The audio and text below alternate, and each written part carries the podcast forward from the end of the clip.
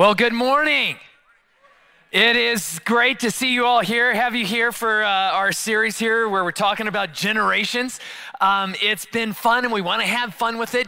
Um, and, uh, but I think it'd be important to know that like the driver behind this for us as a church, uh, for a series like this, um, is like we, we want to have fun with it. But it's also because um, being a multi generational church is like a really important value uh, to us. It's something that we have uh, held on to as a church and believe in, even as a calling, uh, going back even before I was uh, the senior pastor around here. It's like it's, it's in our DNA. But one of the things that uh, we have learned uh, over the years of being a multi generational church is uh, it's not easy to be a multi generational uh, church. There's lots of struggles and tensions with it, and uh, it hasn't gotten any easier in the last couple of years uh, either with this. But you know, it's it's not easy to be multi generational anything in our world today, right? There's a lot of tension out there. There's a lot of struggle uh, with that.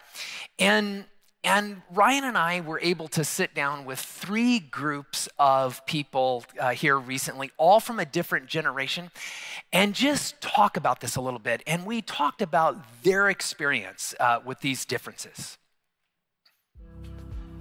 So, what do you all notice most about the differences between boomers and millennials? What's the biggest difference you see between the two? What, like, I see it. I see it like this: boomers are very structured, and millennials are like anti-structure. They don't want rules. They don't want to be on time. It's a generalization, but it's a it's a very obvious one. Baby boomers, they're going to be on time. So what do you think older generations think of when they think of millennials? I, I think we're most known or stereotyped as being entitled, feeling like we deserve things that we haven't earned. I think we get a lot of that we're inexperienced and that we don't really know what we're doing. I feel like that's what I have experienced, at least uh, from you know different generations on us. Where do you hear that? Well, when it's told to your face from someone of a different generation, you're like, all right, cool. like, like at work or yeah. Neighborhood or like yeah, like I've literally had someone tell me like, you don't know what you're doing. You're too young to be in the job you're in. You're just entitled, and you know this is a hobby for you. And I'm just like, I think older generations often think that we give up easily or that we don't try to push through the difficult things, um, that we just, oh, it's getting hard and I'm just gonna not push through that. How do you think they would describe you guys? What do you think they'd say? I think, uh, well, and I'm gonna, and I'm gonna put it on our kids because they do this sometimes. Is they think we're really stuffy, traditional, anyway, yeah, like the conservative yeah, and I think they think that's what we are. Have you ever heard of the phrase "okay, boomer"? No. You have not. No. Oh, really? Okay. No. So like, there's there's like T-shirts and posters and all kinds of things with this phrase, and it just says "okay, boomer." And millennials tend to be the people who purchase this particular shirt, uh, and it is usually in reference to just the idea of like they think they know everything. Have your have your thoughts, which you think are are perfect or spot on. Yeah. Uh, okay, boomer. Like the stereotype dismiss- exists to the degree that there's like Dismiss commercial marketing. But I wonder if at, at the point where we are in our age, the millennials, when they get to be our age, might not think the same thing of themselves. I don't know. Uh, the tension is there and, uh, and it's uh, real. And even as I was uh, prepping uh, for this series and uh, this morning, like, like you could see it out there. But when I think about the church, right, there, there's something more for the church. Like, there, like there's a higher kind of calling for the church because we live in a world where that tension between generations uh, has been there a long time. Uh, and it's not going to just uh, go away. And if there's any place th- that should be a picture of how there can be unity between generations in a beautiful way, like it should be uh, with the church. And uh, there's a passage I want to look at uh, this morning where uh, Paul uh, speaks to the value and this kind of calling to the church uh, to have unity. And if you have your Bibles, turn with me to Ephesians chapter 4. Ephesians chapter 4. Um, because I, want us to look at this. And he's speaking to this more than just like unity between generations. He's, he's talking about unity across the board, including uh, the kinds of struggles that, that we might have between generations. He says this, uh, and it's at the beginning of chapter four. Look at verse one. He says this As a prisoner for the Lord, then, I urge you to live a life worthy of the calling you have received. And, and he says this because uh, he's writing this from prison, and it's like he can't go and just go and work on these things at the church in Ephesus. Uh, but he's saying, uh, join me with this. I urge you, like, be with me in seeing this beautiful calling that the church has. This, this, and he, and he goes on through this whole uh, thing, and there's a bunch in Ephesians about this, this idea of this calling of unity uh, that we are to have. Um, but the question becomes, how? Like, how, how do you go about achieving and finding that kind of deep and beautiful uh, unity? I, w- I want to read this uh, to you be- uh, because I, I wrote this like, if the world were to write a verse on, okay, how do we achieve this unity? And just looking at how our world handles things, I, I think this is, this is what the world would say uh, about this. Uh, here's what I wrote Be completely firm and strong in how you know you're right be quick. Focus on the issues. Make every effort to keep the wagon circled around your view of the world through the bond of holy arrogance until everyone agrees, right? Just stick to your guns and, and stick to your guns.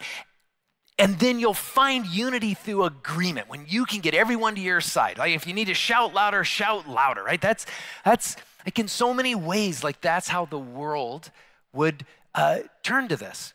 But I want you to see again what Paul says uh, about this. Look at, look at verse 2, and here's how he says to go after how to live out this calling in a more practical way. Verse 2, he says this Be completely humble and gentle, be patient, bearing with one another in love. Make every effort to keep the unity of the Spirit through the bond of peace. That is so countercultural to the kind of messaging we hear in our world today. Like, I, right? Like, this is, this would be so out of the box. But they're amazing words. Let, let, let me read it to you just one more time. And then, and then I want to break these words uh, down here. He says this, right? Be completely humble and gentle. Be patient bearing with one another in love. Make every effort to keep the unity of the Spirit through the bond of peace. So, right, he says this because this, this is how we live out this higher calling. That, that whatever it is that, that might divide us or, or keep us from uniting in a more beautiful way in Christ and in love, he's saying this is the way forward. And so I want to just take a moment and, and just walk through this passage just a little bit here and then apply it even more directly uh, as we think about this, this thing of different generations within one church uh, here. So he starts off, right? And he says, Be completely humble and gentle right? Like this is the opposite of arrogance, right? It's the opposite of saying, "Well, I'm just right. I'm, I'm just I'm right about this uh, thing," right? How many times have we felt that or have said that uh, in a moment? What he's imploring us to do here, right? To be completely humble is to be open. It, it, it's to be a learner. It's to say, "Okay, I'm going to pause and, and I'm going to try and understand. E- even if I end up not agreeing with it in the end, I'm still going to seek to be open that maybe I would change my mind on this, that, that I'm going to learn something, that, that I don't know uh, everything in this. And you know, arrogance is harsh. There's a harshness uh, to it. And, and this is important that in, that in seeking this kind of humility of being open and learning, even in those moments where you're open, you examine something and you come back and you say, you know, e- even though I've, I've heard the other side and, and I've explored this, it's only made me more convinced than ever about whatever it is you're convicted about. You don't have to hold that belief or that conviction with harshness, do you? We can always hold those beliefs with gentleness. And that's what he's saying, that, that, that you don't have to have that harshness with those beliefs. He, uh, he says this he says, be patient. Ah, that's a rough one, right? Be patient. But what he's saying is, give people time. Be slow to force issues. Be slow to make demands. Be slow to take stands on, on things. Because isn't this true? Faith in Jesus is not a faith of panic, worry, or controlling others, right? If you find yourself in a place like on some issue between you and someone else, and you're finding yourself in a place of panic or worry or trying to control them or, or push that, that's you're not living in the faith of Jesus in that moment because because faith in Jesus isn't a faith of, of panic or worry uh, in those things. And he goes on and he says, bearing with one another in love. I love this part. Bearing with one another, right? To bear with, it, it means in whatever the situation is, it, like you're finding a way to bear with, to hold, or to bear up that person or the story that you have uh, in this. Um, to bear up means that you're going to hold something about this person in a different way. Instead of rushing to a story or a motive about that person that is assuming the worst of that person, to bear up with them, it, it says, okay, I'm not going to jump to, well, it, they are saying that or doing that because it's a character issue. It's a flaw in them, right? That's, that's not bearing up with them. Bearing up with them is saying, okay, how can I, what's the story? What's the lens? What's the view that I can take that helps me hold them up? That even if we disagree, there's a kind of understanding that helps me be with them. I'm, I'm going to keep bearing with them. And so to bear up means to be quicker to assume the best in them. And, it, and this takes great intentionality and it takes work to gain some understanding of someone who maybe doesn't see things the way that you do. He goes on, he says, make every effort. And no, notice the language in this make every effort, be completely, right? Make every effort to keep the unity of the Spirit not the unity of agreement. That's a totally different kind of unity. That, that we're, we're not going to find that in the church or very many places in life, right? And that's really a pseudo kind of unity, anyhow. But instead, a kind of unity through trusting God, even when we don't agree, right? That, that I will find unity in the Spirit by trusting God in me even, even when I don't understand why that person believes that or is coming at it in that way, or, or despite my frustration in this. And he goes on, through, through the bond of peace, we can have a kind of bond with one another. Um, and at the very least, it's understanding that we share this. We all share this. We all want peace. Take any issue, and on either side, it's people who want peace, right? And so often we lose peace, but, but it's because right, right, we let go of peace in moments uh, because there's something that we fear. We let go of peace because we feel like there's something we must defend. We let go of peace out of shame. There's just all of these things. But if we can always remind ourselves that even below those, there is a desire for peace, that, that, that whatever I'm dealing with with other people within my church, we all want peace. In, this. That, that he's imploring us to move forward uh, in all of this. He's right. He's saying that there's a kind of way that you can move forward that pulls us into unity. And not just that this is a good thing, right? He's saying this, this is our calling.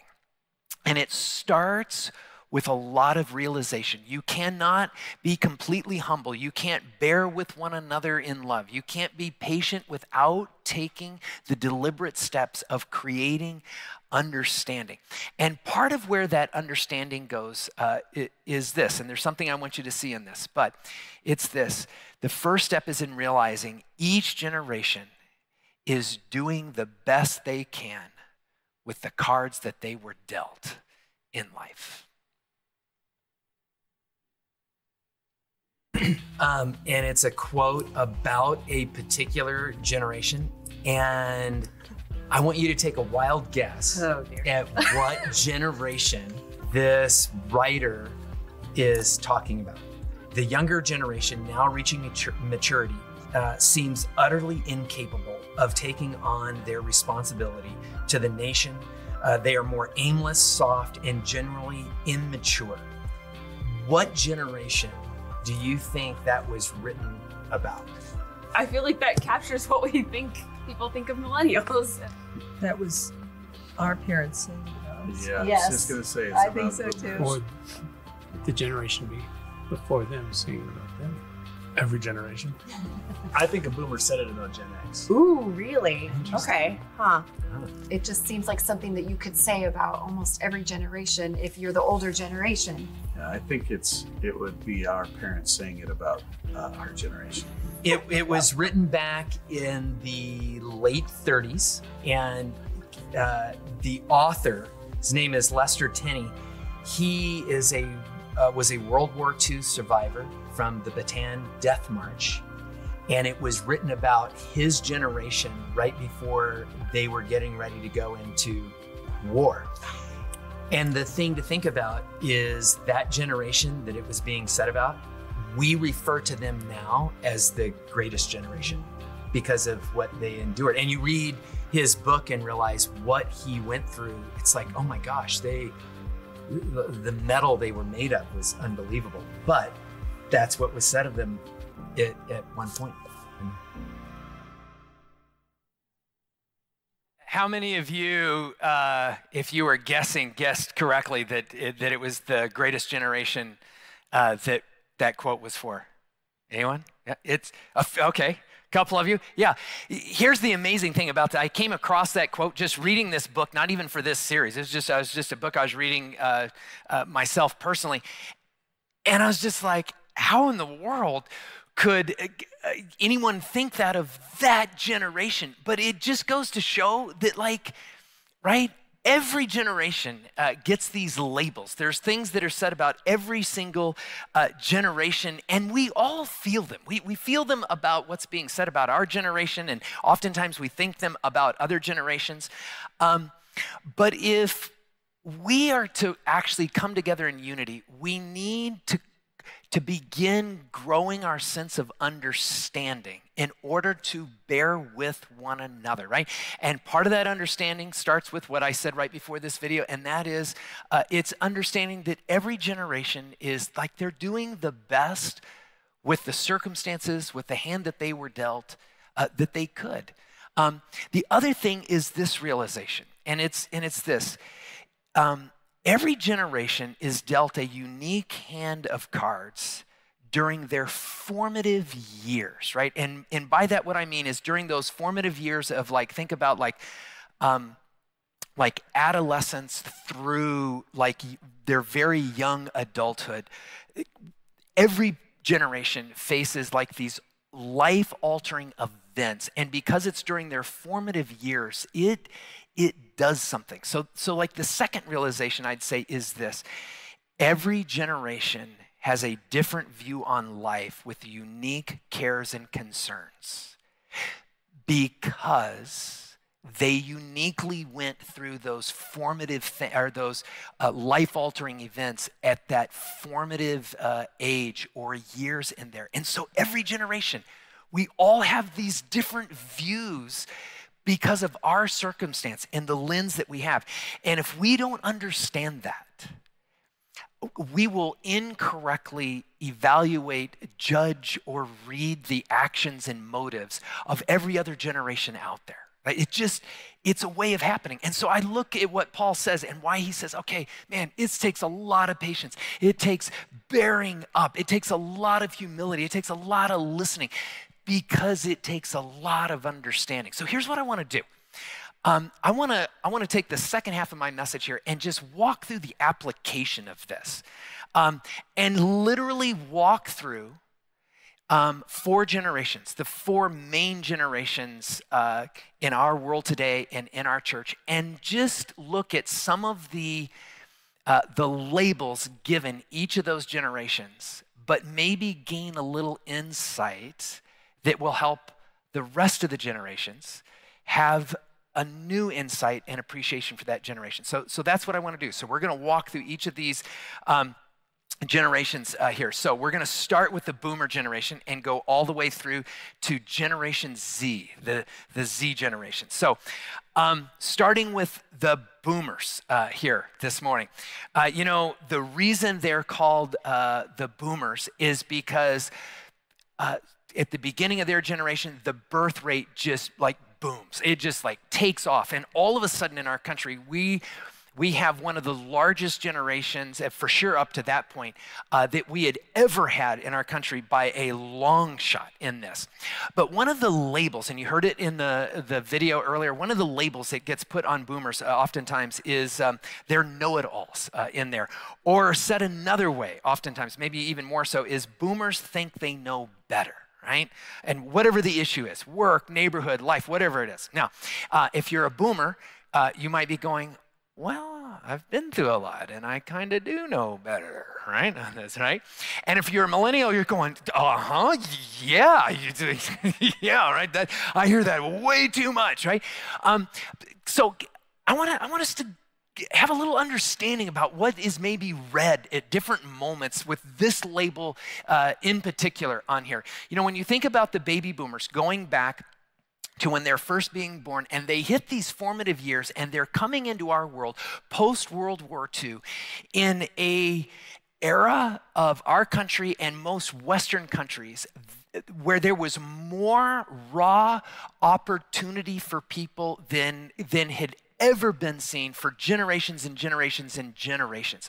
Um, the boomers came into a world uh, where there was going to be all of these unique and new things for them to thrive in. And you'd say, wow, what a blessing. But it is a blessing and a curse because part of what they heard, and if you're an, uh, a boomer here uh, this morning, I, am going to roll through some of these, and you may go, oh my gosh, yes, I, you're, you're, I did hear that.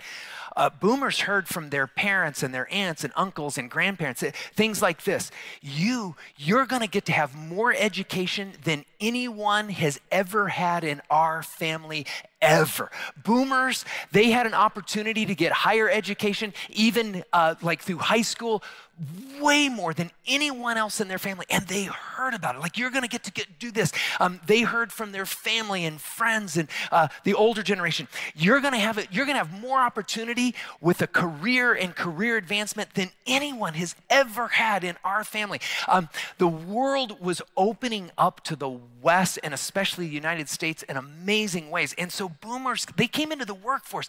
The chance for them to pick different career they had more options for what they wanted to do in their career than anyone else had in their family. Like it just seemed like this amazing thing. The economics of that time, just there was so much potential as the US and Western countries became just this massive global marketplace that just fueled the economy. But you know what else came with that? Was this curse because with that came this kind of message um, and and the and the message was this the message was you're getting all of this opportunity and you better live up to it. With great opportunity comes great expectation. And I'll even uh, I'll go so far to say impossible pressure to actually accomplish what was like emotionally laid at their feet, right? Imagine growing up and no matter what you achieved, like it wasn't enough because it's just like, but you, like you have to do more because you have been given so much more. Like you've been given an opportunity and accidentally, right? They had this burden put on them. To top it off, they're trying to live this out in the shadow of the generation before them. And I want you to think about the shadow that was cast over them, right? This is a generation that saved the world from Hitler, invented atomic energy, and, you know, cured polio. So, you know, go outdo that, right?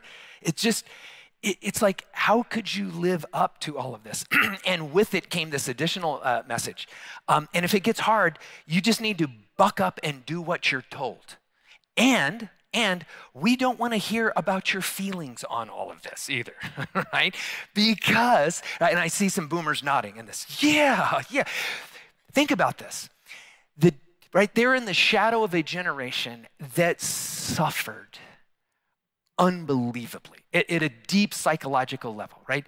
They went through the Great Depression and then through World War II and then the Korean War. They were hurt and damaged by that. And you know how they dealt with it? You just don't even talk about it. You just bottle it up inside. And that that was kind of the message that like boomers had. Like it just like it gets don't you just better go achieve and and just buck up, right? So what you have is this beautiful blessing that comes with this tough curse boomers end up being maybe one of the most driven uh, generations uh, our country has ever had. I mean, they are driven to accomplish because, like, that's all they heard from the very beginning uh, through those uh, formative years in there. So, uh, uh, don't be uh, confused when you read things about how boomers are struggling with retirement, right? It, it, it, like that's a thing nowadays, right? They're putting off retirement. Why? Because there's still more they need to accomplish. Um, there's this other thing that's happening as boomers go into retirement. Uh, nowadays, it's becoming like a psychological crisis. They're, boomers who refuse to get any therapy or counseling their whole lives go into retirement and suddenly going, I can't handle this. I got, got to get some counseling, right? Every past generation was like, no, retirement is the therapy for what you went through life. And boom, like, eh, but understand because there's this burden that they've held. It's just like you've got to accomplish, you've got to do more. And and now go into retirement and just give up my whole identity and something? Like there's a struggle uh, in all of this. And so maybe the thing to remember in moments where like where you're just like i'm frustrated. Like there's there's a boomer that just like they're saying well i know a better way. This is what it needs to be. Or like they've got all this drive or it's just remember bear with them that that maybe they have a lens of the world and a burden they've been carrying and like this it's just what they know. Like they're they're struggling through all of this as well but they just know drive drive drive drive in this. And maybe we can bear with that just understanding that more. And let me say this to, to all the boomers in the room and i say this in the most pastoral an affectionate way. I mean this, just like a way of encouragement, okay? Share, okay? Uh, share in the opportunities. Share in moments that even if you see something and you're just like, but I know a better way. Maybe you do, maybe you don't, but it doesn't mean it has to be the only way. Like, pull other generations into feeling more like they're with you in changing the world. Because you, like we love the gift that you have given us in this world. You have changed the world. You know I, I, talk about like boomers they opened the door to so many changes right? They want they have a passion to make the world better. And that is a passion that that all generations in the church share. That's a beautiful thing that's come out in this. We all want to make the world better. You know what, boomers, we, you know what we love you for? You opened the door on that. You didn't just, you, you slammed the door open on that. You slammed the door open, you took it off the hinges and then knocked down the wall that that door was hanging on, right? When you look at things like civil rights and women's rights and just all of these things, like you wanted to make the world better in this. We're grateful for that uh, in here. Help us be with you in that. Now, let me talk about Xers for uh, a moment uh, here. When you think about Xers, uh, one of the early titles given the Xer generation uh, was uh, the baby buster uh, generation. And the reason for that was because the uh, birth rate just became like a total bust. It just it just plummeted. Uh, and one of the labels uh, that was given the Xer generation was like aimless. They, they're just, they, they're aimless. They have no drive. Where's their drive? Well, of course they seem like they didn't have drive. Because if you're following the boomers, what generation is going to look like it has uh, drive on the heels of the boomers, right? If you're an Xer, uh, there is one um, label in particular that you'll probably uh, remember, and it was uh, made famous uh, through a movie called Back to the Future, right, with uh, uh, Marty McFly. Marty McFly had one of his high school teachers may, named Mr. Strickland, and Mr. Strickland had a label for McFly that, in some ways, uh, captured uh, this label that, that w- wanted to be given to the Xer generation. Anyone remember what it was? He'd say, McFly, you're going to be a, yeah, have some Xers in the room. Yeah, a slacker. You're just a slacker. Where's your drive? Where's, right? You know, why don't you try and accomplish something in all of this? But uh, here's something important to understand about the Xer generation. And again, this goes back kind of to this uh, birth rate thing that's happening. Part of the reason that the birth rate is dropping is because boomers are they are busy accomplishing, right? That drive, they are busy changing the world. They start delaying having kids. And that begins creating this fall in the birth rate. And as boomers are uh, delaying having kids, it's, it's not just that they're that next population is smaller. It's that they are spending an immense amount of time and energy in the world accomplishing all of these things, and they're out there, but you know the place that they were at less? Home. Between a, a rising divorce rate and all of this stuff that the boomer generation was engaging in, you have a generation of people in our country and this was one of the other labels uh, given Xers that still stands today, and that is the latchkey generation. Because it was an unprecedented, unprecedented number of kids um, in this generation that carried a house key in their pocket or around their neck called latchkey kids that would go home after school and let themselves in and they were all on their own. They Xers out of this became then one of the most quietly independent generations that our country has ever seen because it was just out of necessity. And it's not like their parents abandoned them. Boomers didn't abandon their kid. I mean, they showed up at dinner time and they got they came home, right? It's just you have a whole generation that spent a lot of time where they had they were they had to become self-responsible for getting their homework done uh, making a snack after school. They had to entertain themselves more than any other generation. It was funny talking uh, with the xers like they talked about you know like kids today you know like they most of them don't even have a bike and when they have a bike they ride it around the cul-de-sac a few times and they're like whew i'm done. We would ride our bike for hours because that's the only thing you could do well, I mean, we went and played in the desert with rocks and sticks because we had to entertain ourselves, right? Um, and so, out of that, it didn't create as much drive as the boomers had, but it sure created a lot of independence. And not like fierce independence to fight and rebel, but a kind of independence that's just like, I'll take care of myself. I'll, I'll, I'll, I'll take care of that. I'll work on that. I'll do that. And so, they become this kind of smaller, quieter generation but very independent. But there is one thing that where, where they have made a substantial change in all of this, and it came out as they went into adulthood, as they went into parenting, And they were in a boomer world of, of tr- driving for all of these things. And I think there was something out of, out of those early years of being so independent that they came to value relationships as being super important. And that they decided that as they went into marriage, as they went into careers and church, that they would they would pull and hold relationships together and that that would be super important in all of this right so maybe if there's a moment where you're just like you know i'm kind of frustrated with that xer that xer leader or that xer employee or that xer whatever maybe part of it's because at the end of the day they were shaped by some things where total success just they can't define total success by just the things that are achieved. If it leaves out relationship like they, they will sacrifice many things to find relationship in this. And and and maybe just understanding that a little bit, just oh i understand that extra in my life a little better.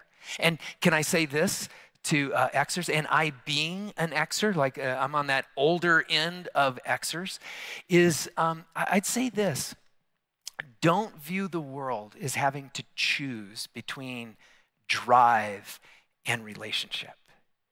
You can have both. You can have both. And, and I think Xers, you're a generation that is well equipped to, to help show other generations how to have both drive and relationship. And boy, isn't that something that the church needs and would, would benefit from in this. Millennials. Let's talk about millennials uh, for just a, a moment here. Um, so, when you think about uh, millennials, right? This all of a sudden is, again, this huge swing in the birth rate uh, in Western civilization, especially in our country. And part of what's happening here is those boomers that were delaying have, having kids, they're still having kids uh, into the 80s. And so all of a sudden you have the boomer generation that is having kids. But now, uh, like it, into the mid 80s, early 90s, you have Xers that are starting to have kids. And all of a sudden, you have two generations that are having kids, and it starts making this much larger generation uh, in this. And one of the labels that gets thrown at millennials uh, oftentimes is this idea of entitlement. Like you're so entitled. Why? This is such an entitled uh, generation. Um, they're super optimistic, right? But but they're they feel entitled. Like they should just have you know the corner office. They should just have success. They should just have the trophy. They should like life should just be handed to them somehow. And there can be all this frustration with this. But I want you to understand them a little bit better. And again, some of the, the forces that shaped them. So part of what shaped them was an Xer generation, right, that is now becoming their uh, parents, and these uh, younger boomers. And there is this shift with Xers in parenting in a major way, and even with younger boomers. And that is, they're swinging, you know, from that independence. They they want to swing as far away from the opposite of latchkey uh, kids and family as possible, and they go from being the children, uh, you know, latchkey children, to being hovering over present parents, right? And, and so you have this, this thing that's happening in them. And on top of that, technology fuels this. Um, when Xers were kids, technology didn't help them at all in, in this, right? When Xers were little kids, there were no baby monitors, there were no nanny cams, there, you know, there was nothing to track your kids uh, with, right? There was a phone that was hooked to a wall, right? That's it, right? Right? Um, Xers become parents, and it's not just, you know, nanny cams and baby monitors. It's your kids have smartphones, right? Your kids have built in trackers now. Like, I remember being a parent and it was just like, wow, this is so weird. I know where my kids are driving right now, like real time. I don't have, they don't even have, they don't even know I'm tracking them right now. I mean, they probably did because they're better with technology than me, but that's what I believe. I know right where my kids are right now. You can, and if I, and you know, and if that's not enough input for me, I can FaceTime them right? Not just hear what they're saying, I can, I can see the look on their face. I can see what's going on around them. And Xers took full advantage of this. And suddenly, millennials, millennials are parented uh, by parents, uh, many of whom become known as what? Helicopter parents. Yeah. They hover over them. And you know, again, blessing and curse in this. There's this thing uh, where millennials grew up and the messaging they heard was man, the world is your oyster. You can be anything you want to be. You've got what it takes. You get to step out in the world. You like you're amazing. And it's just again and again and again. Parents uh, more than any other generation for this generation became advocates for their kids, right? If they went off to school and there was a problem at school, right? Um, other generations, you remember, like, man, I had to deal with the bully all by myself, right? The teacher, you know, if I wasn't getting along with the teacher, the teacher would call my parents and I'd get trouble with my parents. That's switched, friends. Like now, you know, something goes on between a student and parent. The, the teacher's like, oh, great. Now I'm going to have to deal with them and their parents, right? Because parents, like, were advocating for their kids. Like, just all of this messaging. It made them one of the most optimistic generations we've ever seen. In fact, in many ways, they are very similar to boomers. They have an optimistic drive about wanting to change the world. They want to get in, they want to change, like all of this stuff. But now I want you to think about this. Because as millennials step, they go from being kids all lifetime, and what have they heard from adults? The world is your oyster. You get to do anything you want. You're going to be awesome. And then they become adults and they go to step into that world to be all they can be. And the adults are all going, Who do you think you are? it's like, they just got like whiplash. It's like all the adults were saying this, and now I become an adult and they're all saying the opposite, right? Like, so the next time you, you hear a millennial and you go, Are they being a little entitled? Maybe they're just trying to figure out what happened from when they went from childhood to adulthood and the messaging just went whoosh, like this. Put on top of that the events that they went through, right? The world is your oyster. It's wonderful. You, are going to achieve amazing things. You know, you have to make it through 9 11. You have to make it through terrorism, two wars on terrorism. Oh, and then there's the 08 housing bubble, right? So when you hear a millennial talking about it and they're a little bit like, you know, the oyster's starting to stink a little, right? maybe, maybe part of the frustration you hear with millennials is a hope and a desire and a drive to say, uh, can we not have a better oyster? And we want to be a part of making a, best, a better oyster in the world. See, maybe, maybe that's what we're hearing uh, in some of, uh, of this and what's going on uh, with this.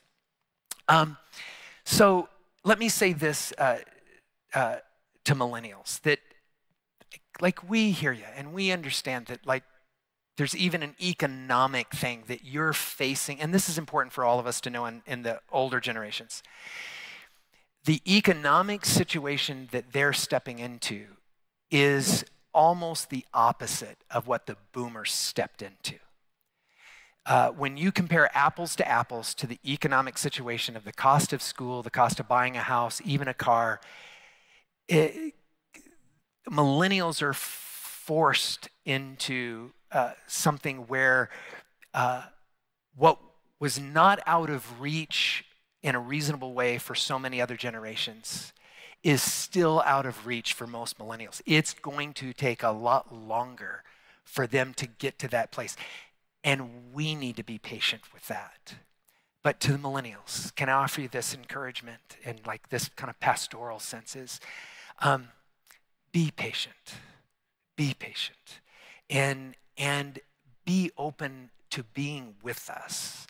And as a church, we, we not only want to give you the opportunity to change the world, we recognize that you have already been changing the world and making it a better place. It's not, will you make the world a better place? You have. And we see that.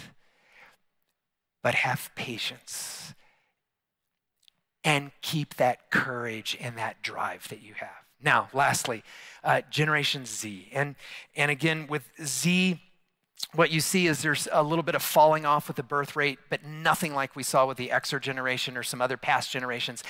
Uh, we're still going to see a massive influx of, of young people in our future.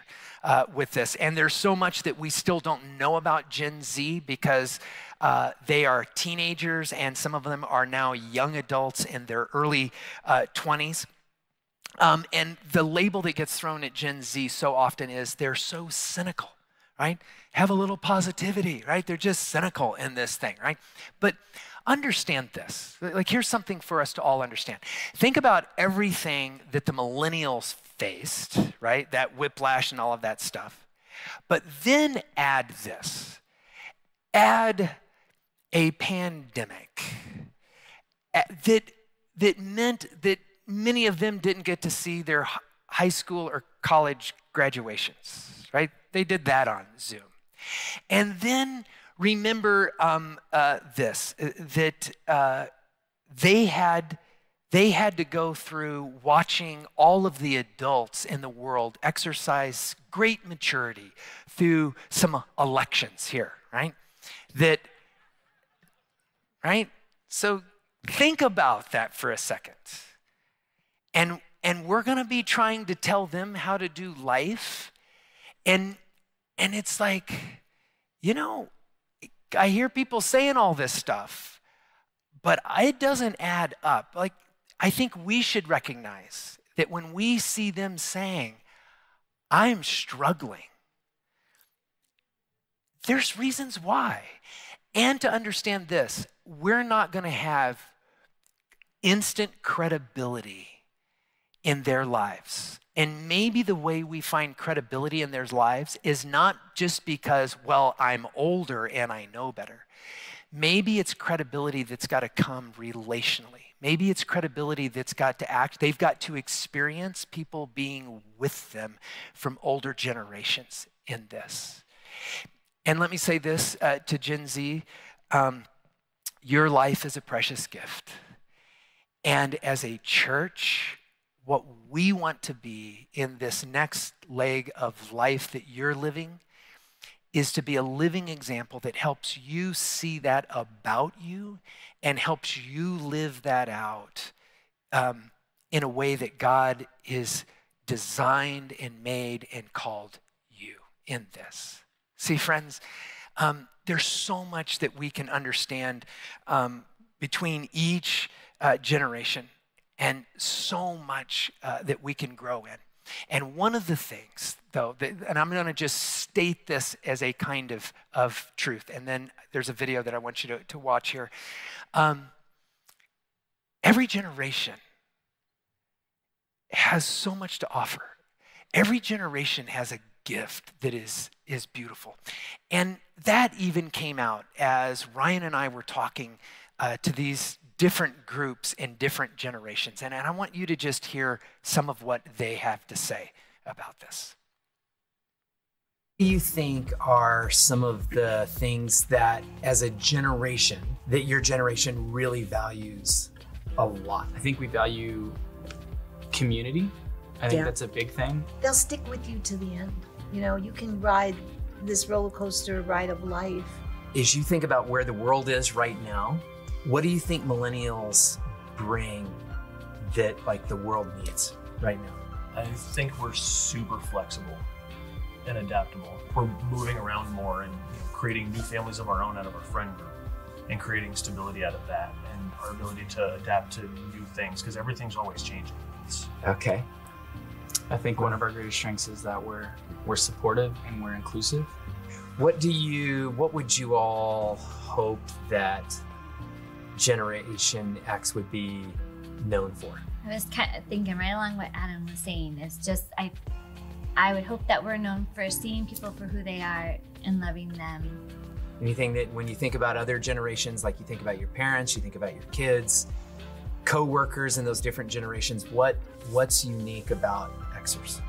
I think we came right in the middle of kind of the, the boomer generation and the younger generation, which probably helped us balance each other because now we're getting acclimated to so much technology, as Dan was mentioning. And we're actually training the boomers, and the younger kids are training us. So we're kind of like in the middle. What's when people look at your generation? What would they say? Or when you look at your generation, what would you say? Like this, this is where we started, but this is where we are. Do you know what I mean? Yeah. Because of being post-war generation and our parents having gone through the Depression, Mhm. World War II, and during the, like the 50s and first part of the 60s, things were pretty rigid. I mean, you believe what you believe, and it was a. But then all of a sudden, there was a big explosion. Um, civil rights movement, Mhm. um, women's liberation movement, all these different movements, and so it started to ex- make us kind of expand and think more about outside the box at that point and see all these other different things happening. And so I think for this generation, we probably moved more from that rigidity into having more of an open mind about different things because of what all the events that occurred.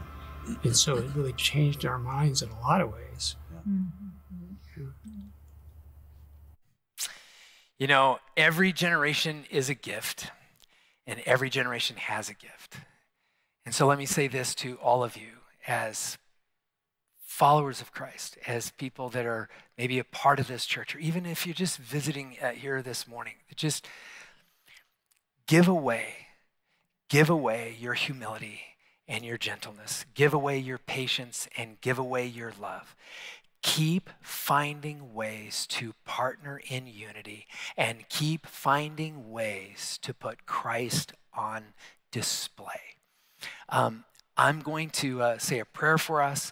Uh, Miles, but as soon as I'm done praying, Miles is going to come and uh, close us out uh, this morning with a few things. But uh, will you just bow your heads in prayer with me right now? Father, I just I thank you for each and every generation uh, that we have in this church. I thank you for all the generations that we had and the gift that they were before uh, the generations that we talked about. And we ask that you would keep lifting us up together in your Son Jesus Christ. And it's in His name that we pray. Amen.